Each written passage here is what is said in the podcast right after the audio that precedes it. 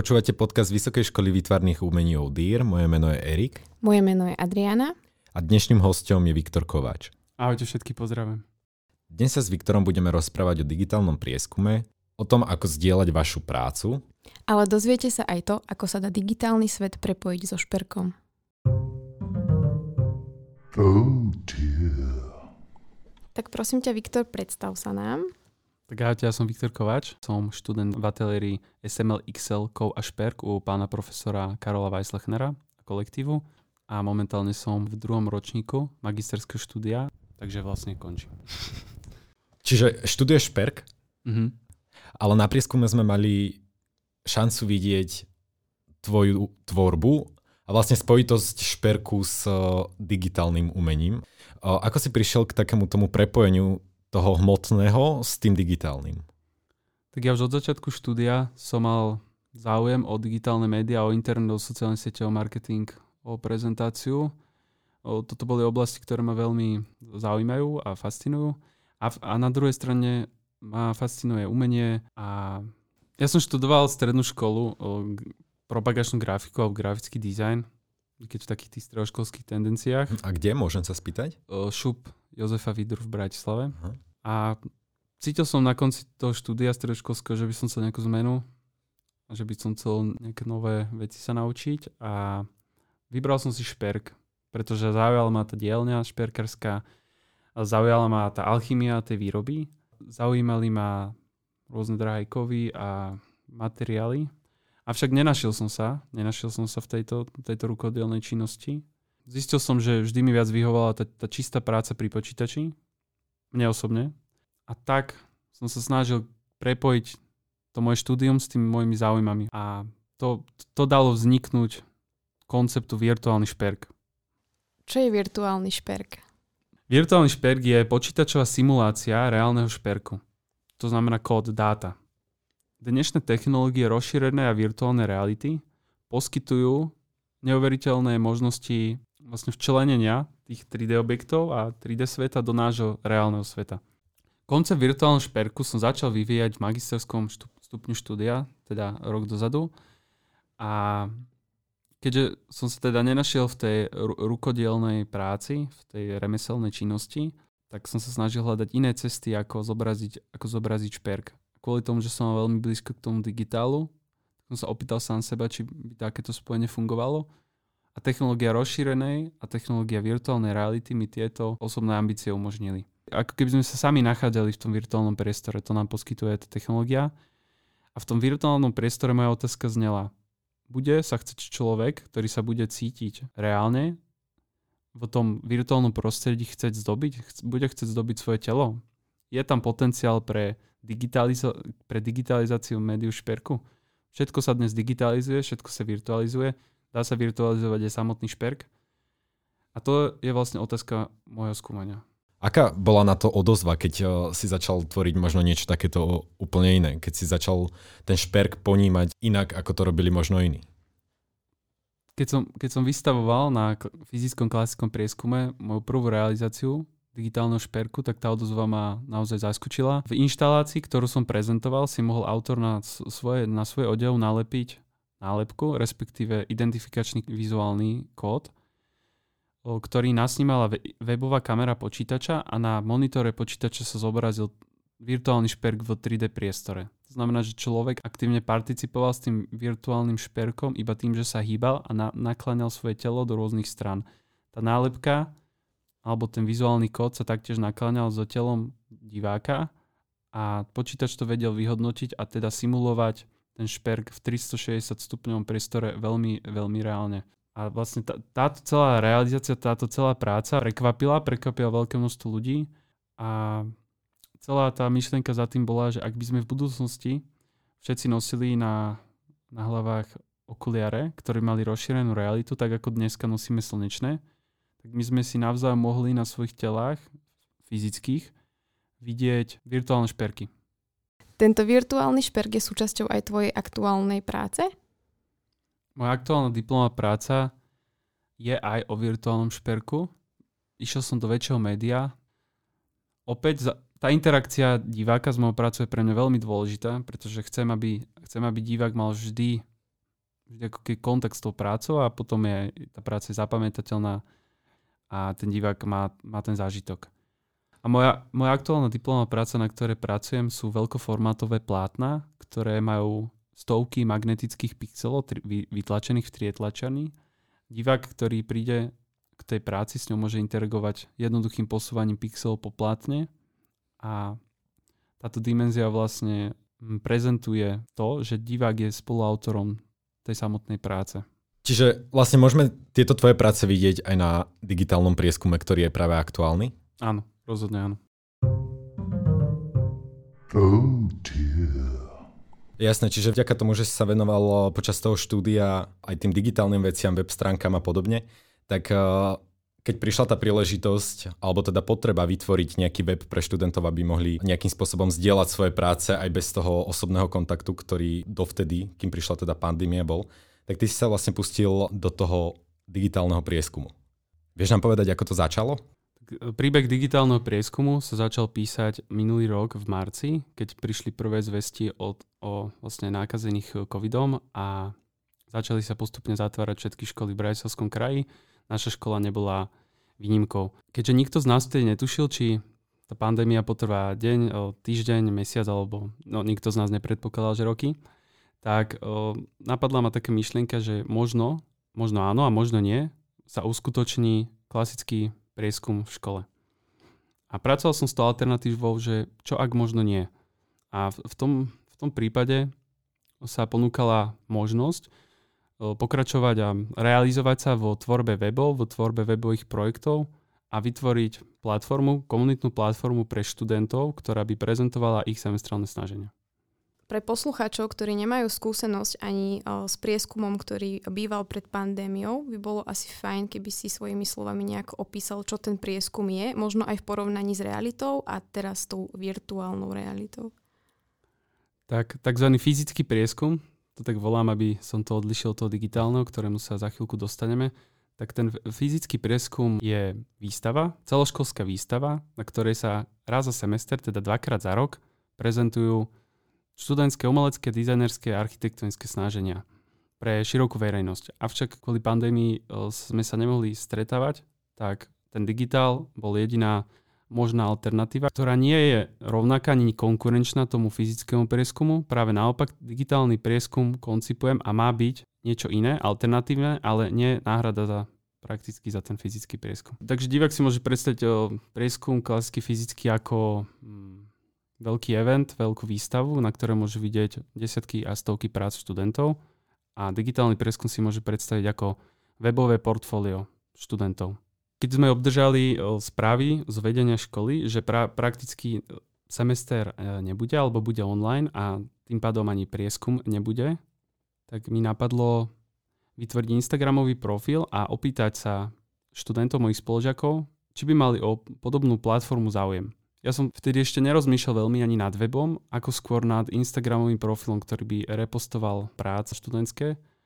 A hneď prvý deň sa tam nákumulovalo množstvo, množstvo študentov, ktorí mali veľmi kladné reakcie, takže to bola taká veľmi vnútorná motivácia, taký motor, pohon, ktorý ma, ktorý ma hnal do toho, pretože nič nie je lepšie, ako keď projekt, o projekt majú záujem ľudia, ktorí, ktorých o, ako autor chcem, aby sa zúčastnili a prezentovali svoje práce. Mhm. Ako si založil Instagram digitálneho prieskumu, tak aspoň ja si na to spomínam ako na veľký boom, alebo ako by som to nazval, pretože v priebehu dvoch dní alebo troch tam prišlo hrozne veľa sledovateľov. Pamätáš si ešte, alebo vedel by si nejak približne povedať, ako to asi bolo s tými číslami? Určite áno. Prvý deň približne 800 sledovateľov a potom postupné dni ešte sa, sa pribudali, ale už, už, už menej. Mhm. Takže rozhodne tam nabehli hneď všetci študenti a povedzme takí tí hardkoroví fanúška VŠVU. a, a postupne sa tam začali nabalovať aj, aj, aj ostatná verejnosť. Jasné. A aktuálne čísla tých sledovateľov? Aktuálne čísla na Instagrame sú 2000 sledovateľov, avšak tieto, tieto čísla nie sú podstatné. Určite pre mňa nie sú smerodajné, pretože pre mňa je najväčšia hodnota práve v tej web stránke a v návštevnosti tej web stránky. Takže ten, ten Instagram dnes beriem skôr ako mm, komunikatívnu platformu pre samotný event, samotný, samotnú stránku, samotné internetové prieskumy. O, mňa by zaujímalo, že kedy sa stal ten prelom, že ten Instagram pre teba začal byť menej podstatný ako ten web? Hlavná úloha Instagramu bolo zdieľať študentské práce, avšak postupne tých študentských prác, ktoré boli zdieľané, bolo tak, také veľké množstvo, že už to bolo ďalej neudržateľné a možno kontraproduktívne často. Preto som sa začal najviac venovať tomu webu, tej webovej stránke, kvôli tomu, že tam sa dá tam sa dá ten obsah tvoriť viac a bez toho, aby narušil nejakú kvalitu tých výsledkov. Web stránka aj sama o sebe má svoje pozitíva, pretože design web stránky môže sa kedykoľvek prispôsobiť obsahu web stránky, zatiaľ čo Instagram má svoj template a taktiež kategorizácia obsahu na Instagrame nie je veľmi praktická, pretože všetko je spoločne v jednom feede, na rozdiel od stránky, ktorá má všetko kategoricky rozmiestnené a rozdelené, čo, čo je vlastne aj zámer, pretože celá web stránka je vytvorená najmä ako katalóg a možno história, história katalóg študentských prác a má to byť čo najprehľadnejšie pre návštevníka web stránky. Áno, a vlastne zo začiatku bol teda len ten Instagram, teraz už je aj Instagram, aj web stránka. Ako hovoríš, tak tá web stránka je v súčasnosti oveľa priehľadnejšia hlavne asi. No najmä ide o to, že mm, Stovky prác, ktoré majú vizuálny charakter, o, obsahujú tisícky obrázkov a každý obrázok má istú kvalitu, istú veľkosť, rozmer. Čím viac máte obsahu na stránke, tým tá stránka musí byť lepšie štrukturovateľnejšia, aby bola rýchlejšia a aby mala perspektívu do budúcnosti. Ak máte stránku, ktorá, ktorá nemá jasnú a dobrú štruktúru, nie, nie je možné, aby dlhodobo správne fungovala. To sa stalo kvázi aj digitálnemu prieskumu, ktorý za hneď prvé dva prieskumy mal dve verzie web stránky. Prvá bola, nazvime to, improvizačná, kedy to bolo dosť v krátkom čase horúcou ihlou vytvorená web stránka a taktiež uh, chýbala mi ešte, chýbala mi ešte feedback a ešte komentáre od študentov, čo by chceli zlepšiť, čo by chceli pridať, takže tá, tá prvá web stránka bol taký prototyp, také demo, a potom v tej druhej web stránke už som priamo uvažoval, ako to spraviť tak, aby to fungovalo naozaj roky, pretože to je cieľom digitálneho prieskumu existovať. Nie iba cez pandémiu, ale aj po pandémii. A tá web stránka, ktorú, ktorá bola ako druhá verzia, to splňa, napriek tomu, že má aj, inú vizuálnu formu, určite resp- responsívnejšia. Na, na telefóne si viete pozerať obsah, na tablete si viete, na, na počítači rýchlo a jednoducho. To, to, je, to je maximum, čo som mohol spraviť pre tie študentské práce. A druhá, druhá dimenzia je tá samostatná študentská práca, ktorá je pridaná na web stránku. Zo začiatku teda bol ten, ten obsah a tie študentské práce ako keby prezdieľavané tým Instagramom. Zdieľal si iba, alebo prezdielaval si obsah. Presne tak. A nebol tam priestor na nejakú subjektivitu? Musel si zdieľať všetko, alebo ako to fungovalo? To bolo moje úprimné snaženie. Zo začiatku môžem povedať, že sa mi to aj darilo. Prehľadával som všetky tie hashtagy a snažil som sa naozaj, možno ak autor dal 20, 20 fotografií z jednej sérii, tak som to zhrnul na, na mene fotografií, ale, ale stále tá práca, ktorú tu autor chcel zdieľať, tak bola zdieľaná. A potom až postupne, keď sa to začalo naozaj akumulovať, tak to začalo byť, ako som vral, kontraproduktívne a začal som sa hlavne sústredať na web, pretože tam, tam, tam to množstvo toho obsahu môže byť naozaj nekonečné. Zatiaľ, čo na Instagrame je to, je to ťažšie. Jasné. No ja by som sa k tomuto ešte opýtala, že či si mal aj tendenciu, že potom tá kvalita ako keby upadala, že tí študenti tam začali dávať všetko čo by tam možno na začiatku nedali. Že si začali tak dovolovať, že daj, dám tam toto, aj keď to není úplne, úplne niečo, čím by som sa až tak chcel prezentovať. Od začiatku som mal mindset, že ja nie som tu na to, aby som hodnotil obsah a študentské práce. Ja som prostredník obsahu, takže k tejto otázky ti neviem, neviem odpovedať. Môžeme, môžeme sa baviť o tom, že subjektívne. Veľa, že ľudia hodnotia umenie a dizajn subjektívne, to je jedna stránka veci, ale nikdy som sa nechcel stáť do tej, do tej role. Bolo to náročné byť taký veľmi o, objektívny, alebo to bolo len čisto zobrať a prezdielať a nerozmýšľať? Všetko, čo by nejakým spôsobom porušovalo podmienky Instagramu, slušného správania a klasického štandardného slušného správania, by určite neprešlo, ale musím povedať, že tak, s takýmito s takýmito prípadmi som sa nestretol. Oh dear. No v podstate teraz sme pri takom tom aktuálnom digitálnom prieskume. Mm-hmm. Vedel by si povedať napríklad, koľko verzií ten web mal? Ten, čo je teraz, hovoril si o tých verziách, tak to je, je to len druhá verzia, alebo... Je to, je to druhý prototyp, druhá verzia, z ktorou, ale z ktorej štruktúra je spravená custom.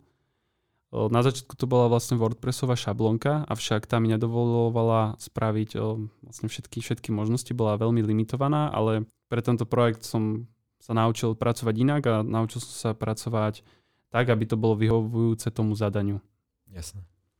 My sa tu bavíme o, nejakom, o, o nejakej práci, ktorá o, vyžaduje veľa času a vlastne veľa aj prostriedkov. Ako, si, ako to zvládaš? Ako to zvládaš sklúbiť so školou, s osobným životom a vlastne venovať sa aj tomuto a venovať tomu taký obrovský čas? Tak na začiatku, keď vlastne vypukla pandémia, tak sme mali všetci viac času, ako by sme možno chceli, viac voľného, až niekedy tak, že sme nechceli nič robiť. Určite to všetci poznajú. Takže tento čas mne na začiatku nám to všetkým vyhovovalo a tento čas ma tak motivoval aby som začal pracovať. Takže, takže na začiatku to časovo nebolo až tak veľmi náročné, pretože toho času bolo dostatok. Teraz, keď sa už otvoril svet, je to, je to trošku náročnejšie, avšak tú druhá, druhú verziu a celé know-how toho projektu mám nastavené tak, aby aj napriek masívnemu obsahu, masívnemu kontentu som dokázal rýchlo reagovať. A automatizácia. Webová automatizácia Prvá verzia webu musím povedať, že tá bola veľmi náročná na čas z dôvodu toho, že každý, každú, každú prihlášku som v podstate nahadzoval, vytváral som osobitú podstránku. Druhá verzia webu funguje tak, že web stránka mi vo veľmi veľkej miere pomôže automaticky vytvoriť ten príspevok a je už len na mne, ako je už len na mne, aby som ten príspevok vlastne potvrdil a automaticky sa vytvorí. To znamená, že ak test preskum príde 100, alebo 300 prác, je to v podstate je to v podstate jedno, pretože trvá to rovnaký čas. Tento workflow, ktorý som sa snažil vytvoriť pre túto web stránku, je z dôvodu toho, aby bola opäť dlho udržateľná, aby aj keď nebude mať množstvo času na jej administráciu, aby som dokázal kvalitne administrovať a kvalitne komunikovať a vlastne, aby, aby ten projekt neklesal, ale aby, aby tam cítili študenti, že ten projekt je tu stále a stále sa mu venujem a stále je aktuálny. Čiže dúfajme, pandémia pomaly možno skončí. Prídu tie klasické prieskumy, ako sme ich poznali predtým, kým eh, bolo všetko normálne otvorené a neboli žiadne obmedzenia. Ako bude mhm. vlastne pokračovať o život tej stránky, aj keď budú teda normálne prieskumy, človek sa bude môcť pozrieť na ten klasický prieskum. Vidíš tam stále ako keby tú podstatu toho digitálneho prieskumu? Tak ja sa veľmi teším hlavne na fyzický prieskum, aj keď už nebudem vystavovať, už nebudem študentom, ale teším sa na návštevu rozhodne. A treba, treba rozlišovať. Ten fyzický prieskum a ten digitálny, fyzicky som si nazval ako taký termínus, aby som to mohol, o, aj pre posluchačov, aby som to mohol rozlišovať. Yes. Ten fyzický prieskum nie je konkurencia digitálnemu a digitálny nie je konkurencia fyzickému. Fyzický prieskum je trojdňová výstava u nás na škole. Trojdňová. To znamená, že je limitovaná časom a nezopakuje sa výstava s tými istými prácami, pretože vždy sú aktuálne. Webová stránka je, je knižnica, je archív, je história, ktorá je dostupná kedykoľvek a bude dostupná. To znamená, že nevnímam tieto dva projekty ako konkurenčné, ale ako, že môžu si navzájom pomôcť. Poviem príklad. Akémukoľvek študentovi príde na návšteva, na prieskum, na fyzicky a zaujme ho jeho práca toho študenta alebo študentky. A, ale ten človek, ten divák, postupne ide si pozrieť ostatných autorov a môže pozabudnúť na autora alebo autorku predtým. Na digitálnom prieskume si môže túto autorku alebo autora pripomenúť. To je výnimočná výhoda tejto stránky a, a naopak, niekto sa dozvie o digitálnom prieskume, je to len web stránka, takže kliknutie, kliknutie ktokoľvek klikne, dostane sa na stránku, zistí, že existuje Vysoká škola výtvarných umení, zistí, že tam študujú študenti odbory ako architektúra, socha, šperk, nájde to, čo ho zaujíma, tá, tá poloha. A potom následujúci fyzický prieskum môže reálne prísť na školu, pretože už bude mať nejaký kontakt s tou značkou školy. Takže vnímam tieto dve platf- tieto dva prieskumy ako, ako že si vedia veľmi pomôcť v, Čiže vlastne... v tom zámere, ktorý majú dva projekty, ktoré ako keby spolu si pomáhajú a ladia, hej. Dá sa to tak povedať. Určite. Má to, má, opäť, má to, môže to mať rôzne príbehy. Napríklad som stredoškolský študent, ktorý sa zaujíma o ďalšom vysokoškolskom štúdiu na, na nejakej výtvarnej škole. A toho študenta stredoškolského často zaujíma na pedagógovia, to prostredie a to, čo sa tam robí. A práve digitálny prieskum je kolekcia, je knižnica prác, kde ten záujemca o štúdium priamo vidí, čo sa tam robí na tých na tých ostatných prácach, na tých študentských. Takže, takže aj pre budúcich študentov, aj pre návštevníkov tento, tento web má množstvo čo ponúknuť komukoľvek. Ako ťa v tejto tvorbe digitálneho prieskumu podporila škola? Bola to aj troška ich iniciatíva, alebo to bolo čisto len nejaký tvoj, tvoj zápal? Na začiatku bol, to bol môj zápal, ale netrval dlho, dokým sa mi ozvala naša pani rektorka, a postupne sme začali, som začal viac aj komunikovať so štruktúrou školy, so PR oddelením, so webmasterom a so, s vedením školy, aby sme napríklad vedeli poskytnúť čo najrelevantnejšie informácie študentom, poviem príklad v ICE, aby sme im vedeli poslať e-maily a toto potom veľmi aj ovplyvnilo tú, tú informovanosť študentov viac ako na Facebooku alebo Instagrame. Čiže aj, aj tú účasť potom vlastne. Určite áno. Ako prínosné to bolo pre teba a pre tvoje skúsenosti? Akože je to vec, ktorú by si si dal aj možno do portfólia, ktorou by si sa prezentoval? Rozhodne áno. Ako to veľmi ovplyvnilo moje skúsenosti? Veľa som sa naučil, veľa o tom, v tej oblasti, ktorú, ktorú som, ktorá ma zaujala, zaujímala už roky, a to vývoja web stránok a web design. A táto skúsenosť bola naozaj tá, ktorá mi dala zatiaľ zo všetkých projektov, ktoré som robil najviac. Robil som už predtým aj jednu platformu pre grafických dizajnérov a ich klientov a všetko to súviselo s biznis, biznisom, ale nebol som v tom prostredí, nevedel som, ako tí ľudia uh, rozmýšľajú, aký majú workflow, ako pracujú, tak preto táto platforma Briefly bola neúspešná alebo nebol o ňu veľký záujem. Takže tá chuť tvoriť tú komunitnú platformu, tá chuť tvoriť platformu, s ktorou budú ľudia reagovať a budú v nej vytvárať vlastný obsah, tu bola. A motika vystrelila práve na VŠV. Vedel by si nám možno trochu približiť tvoje ako keby osobné pocity a osobné nejaké zážitky z tvorby toho digitálneho prieskumu?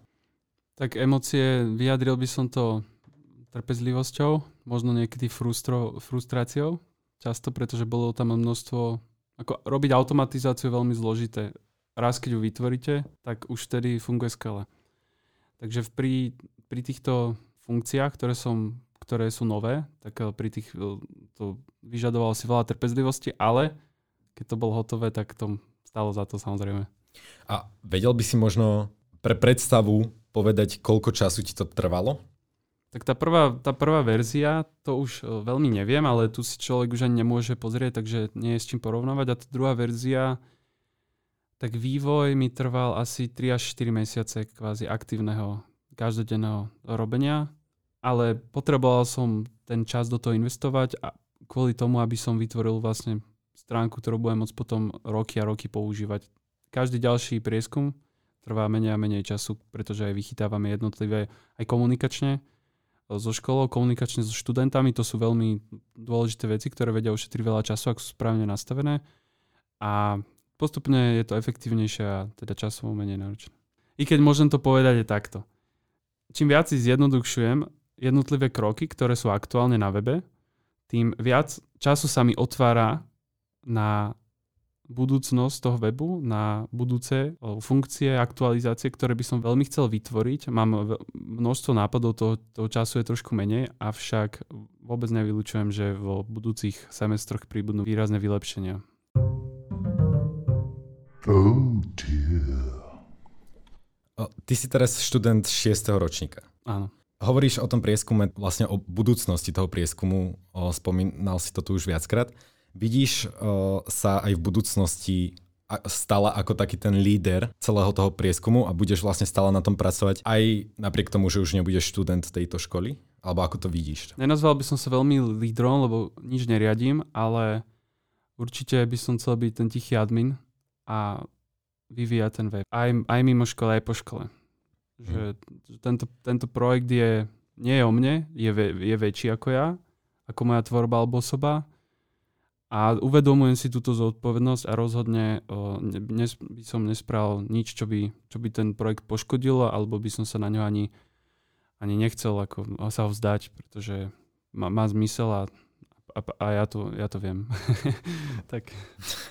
Čiže vidíš tam možno do budúcnosti aj takú ako keby stále nejakú spoluprácu a spojitosť s našou školou? sú to, sú to také otázky do, do budúcnosti aj tým, že končím teraz školu, tak sa mi mení celá životná situácia. Musím rozmýšľať nad novými otázkami. Tie, tie staré už pomaly nie, nie sú. Takže neviem ti teraz odpovedať, ale určite cítim, že aj zo strany, zo strany vedenia školy je záujem o digitálny preskum. Z mojej strany, ako som pred chvíľou povedal, je záujem sa tomu venovať, takže myslím, že nebude žiadny problém, ktorý by mohol nastať. Takže pre poslucháčov alebo študentov môžete si byť, môžete mať ako tú istotu, že digitálny prieskum nie je tu iba na sezónu a že môžete stále pridávať svoje práce a kvázi budovať tú web stránku, pretože najpodstatnejšie sú vaše príspevky. Čiže vlastne ten obsah je to, čo buduje tú stránku. Určite áno. Čo sa týka vizuality a grafického dizajnu web stránky, nemá, nemá výrazné prvky. Samotná web stránka pretože ja vnímam dizajn a vizuálnu identitu web stránky ako mozaiku študentských prác, ktoré sú prihlásené na daný prieskum. Nechcem zbytočne, aby tam boli prvky, ktoré by mohli konfrontovať tie prihlásené práce alebo s nimi do, dokonca viesť nejakú, nejaký konkurenčný boj v tom, v tom webovom priestore. Takže mm, snažím sa to naozaj postaviť iba na tej typografii a na tom najdôležitejšom. Responsivita, jednoduchosť, rýchlosť web stránky, dostupnosť, pochopiteľnosť. Uh, vizualitu tej stránky si tvoril ty, alebo tvoríš stále ty? Vizuál, vizuál stránky som tvoril ja. Nie je to veľmi ani o dizajne, ako skoro analytickom premýšľaní, ako sa bude návštevník správať na tom webe, ako bude študent sa prihlasovať cez prihlášku. Veľmi rozmýšľam, ako, ako rozmýšľajú iní, aby som to mohol potom im zjednodušiť život. Uh, druhá stránka veci je samotná vizuálna identita, uh, napríklad Facebook eventu, na ktorej určite budem v budúcnosti spolupracovať s grafikmi našej školy alebo so študentami grafik z vizuálnej komunikácie. Chcel by som jedna myšlienka zapojiť samotných študentov vizuálnej komunikácie. Ak niekto počúva, máte záujem na tom pracovať, tak určite sa ozvite. A druhá, druhá možnosť je pracovať priamo so graf, grafikmi o, našej školy. Takže uvedomujem si, že doteraz bola grafika slabšia stránka a chcem to v budúcnosti určite riešiť. Čas bolo to, čo hralo proti mne tentokrát. Jasné, čiže v podstate tebe išlo hlavne o to, aby bola tá stránka prehľadná a aby bola komunikatívna vlastne. Musel som si tie 3-4 mesiace, keď som vyvíjal ten web, vybrať priority a grafika sa dá kedykoľvek meniť, ale štruktúra, to znamená hlavne databáza webu, ako všetky priečinky a elementy spolu komunikujú, to sa nedá hoci kedy vymeniť, takže to bola absolútna priorita. Jasné. Sú ľudia, ktorí o, nenaštívili možno ani ten reálny prieskum a ani ten digitálny, tak o, keď sme teraz v tom digitálnom, ktorý je aktuálny alebo aktuálnejší, tak keby si nám povedal, ako to funguje, že ako ho môže naštíviť ten, ten človek, ktorý si to chce pozrieť a po prípade možno aj ako sa tam nahlási ten študent. Tak naštíviť veľmi jednoducho na www.digitálnyprieskum.sk, prípadne digitálny prieskum vsv.sk. Obidve domény fungujú.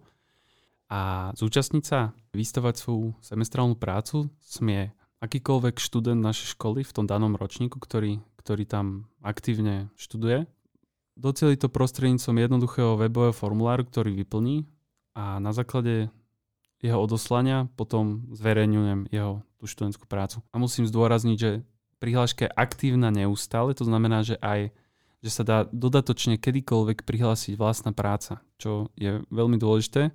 Ten formulár si môžete predstaviť klasicky, napríklad názov práce, popis práce, obrázky práce, názov, respektíve meno autora a prípadne jeho kontakty na sociálne siete.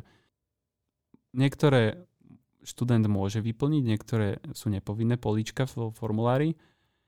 Čo by som chcel však podotknúť pre všetkých študentov, ak teraz počúvajú, je, že kedykoľvek po tom počiatočnom uzatvorení prihlasovania, keď sa web opäť stane aktívnym, kedykoľvek sa môžete prihlásiť svoju prácu opäť retrospektívne. Aj povedzme dva roky dozadu môžete prihlásiť, ak ste v tom danom semestri študovali, kľudne prihlasujte svoje práce. Aj, aj tieto staršie ročníky sú navštevované. Máme napríklad nejakého študenta, ktorý už môže byť napríklad aj eh, vyštudovaný zo školy, uh-huh. ale má nejakú svoju prácu, ktorú má dobre nafotenú a chcel by ju prezentovať aj teda prostredníctvom digitálneho prieskumu, tak môže, aj keď je to už On tam dodatočne môže pridať tú prácu. Ak v tom čase úprimne študoval, v tom danom semestri, určite môže kedykoľvek retrospektívne prihlásiť svoju prácu. OK, Jasne. OK, to je super. Bol by, som veľ, bol by som veľmi rád, keby táto informácia bola, bola zdôraznená a budem, budem s ňou ďalej potom pokračovať v komunikácii aj so študentami. Takže zverejňovať. Určite. Tak. Že nebáť sa naozaj zverejňovať, pretože ja ako študent v druhom ročníku magisterského štúdia v tom, v tom poslednom, kvázi cítim ťarchu toho, že odchádzam zo školy a že prichádza nejaký, nejaký, nejaká ďalšia etapa života, v ktorej treba sa dosť snažiť a aby sa človek presadil ten prieskum je, tie prieskumy vždy boli tie kroky, tie prvé kroky na tom sa ako presadiť so svojimi myšlienkami, so svojimi prácami, so svojím dizajnom a čokoľvek autor, študent tvorí študentka. Uh, rozprával si o tom, že sa môže prihlásiť hociaký študent našej školy. Uh, mňa len napadlo v podstate pomimo tohto, čo keby sa chcel prihlásiť niekto úplne cudzí alebo podobne? Stalo sa už niečo také? Nestalo sa. Nestalo a sa ten formulár trvá vy, vyplniť zo pár minút, takže to si myslím, že to je tá bariéra. Aha, jasné. Ale to, to, by, sme, to, by, som, to by som spoznal, musím, musím povedať. Bolo by to podľa mňa viditeľné.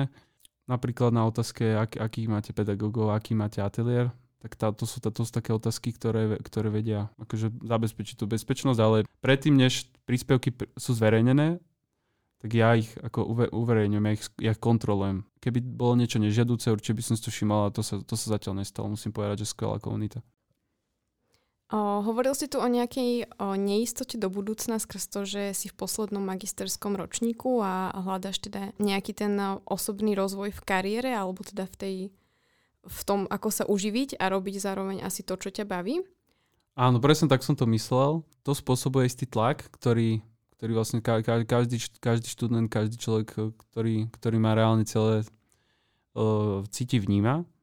A preto každé, každá kvázi šanca na prezentáciu, na nejakú, nejakú solidnú prezentáciu na úrovni je určite vítaná. Preto, preto chceme aj takto všetkých inšpirovať, aby, aby, aby, to, aby to robili, pretože aj cez internet, aj cez digitálny prieskum vás môže ktokoľvek osloviť s akoukoľvek ponukou.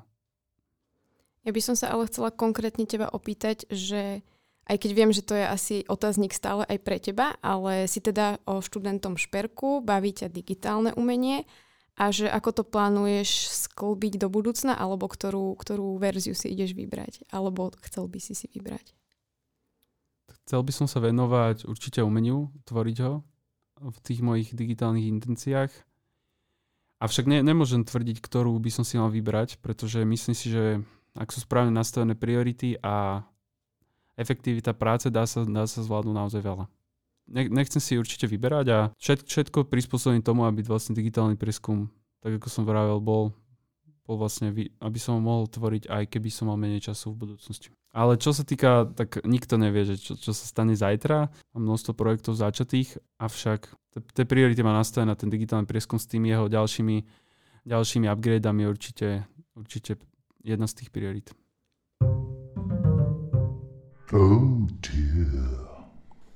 A všimol som si brošňu na tvojom tričku. Predpokladám, že je to 3D tlačiarne a je to teda, aby som to opísal, štvorec. Je to jeden, z, jeden zo 480 pixelov, ktoré tvoria obrazy a vernisaži na výstave, ktorú teraz pripravujem.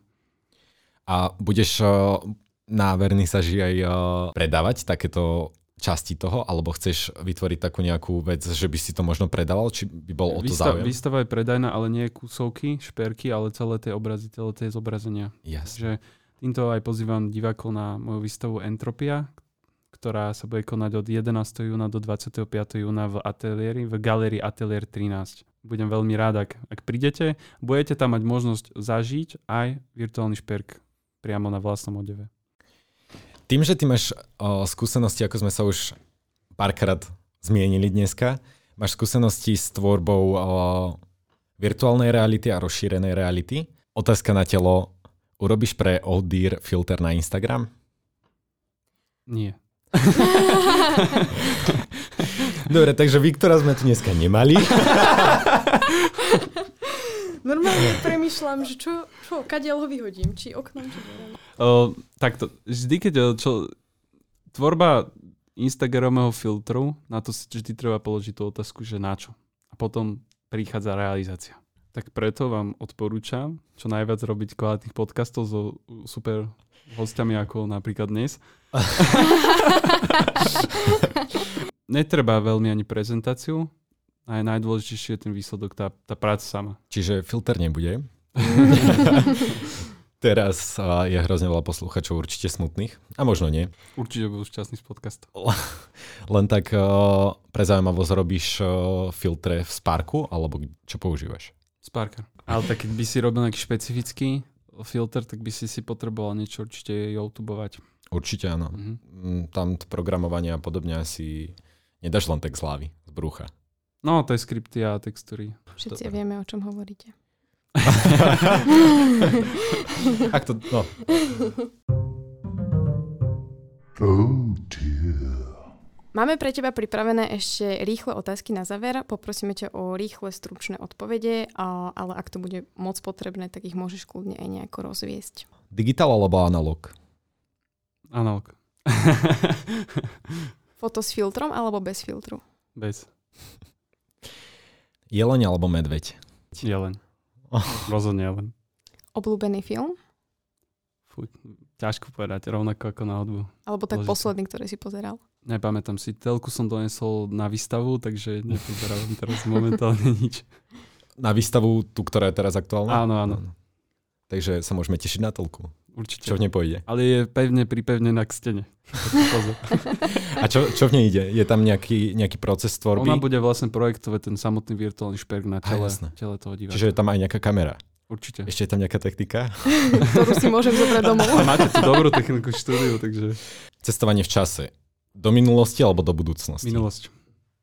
Prečo? Lebo budúcnosť je veľmi otázna. A posledná otázka. Zlato alebo striebro? Zlato. Yes. Tak dostávame sa ku koncu tohto rozhovoru. Ty si ešte spomínal výstavu, ktorá bude za chvíľku otvorená. Tak všetkých srdečne pozývam na moju výstavu Entropia, ktorá sa uskutoční 11. júna až 25. v galérii Atelier 13 v centre v Starom meste. Bude aj vernisáž? Bude aj vernisáž 11. júna o 19.00. Dobre, tak ďakujeme ti pekne za tento veľmi príjemný rozhovor, určite aj poučný pre poslucháčov, ktorí by mali záujem sa prihlásiť alebo aspoň si pozrieť digitálny prieskum. Ja by som chcel všetkým študentom, ktorí sa zúčastnili aktuálneho letného digitálneho prieskumu poďakovať za to, že sa zúčastnili a ostatných motivovať, aby sa zúčastnili a taktiež pozývam širokú verejnosť, publikum a všetkých, aby si pozreli. Určite je množstvo zaujímavých vecí na objavenie. Tak my ti teda ešte raz ďakujeme a pozdravujeme všetkých poslucháčov. Ďakujeme pekne. Ďakujem aj ja pekne a prajem pekný deň. Čaute. Ahojte. Vaša.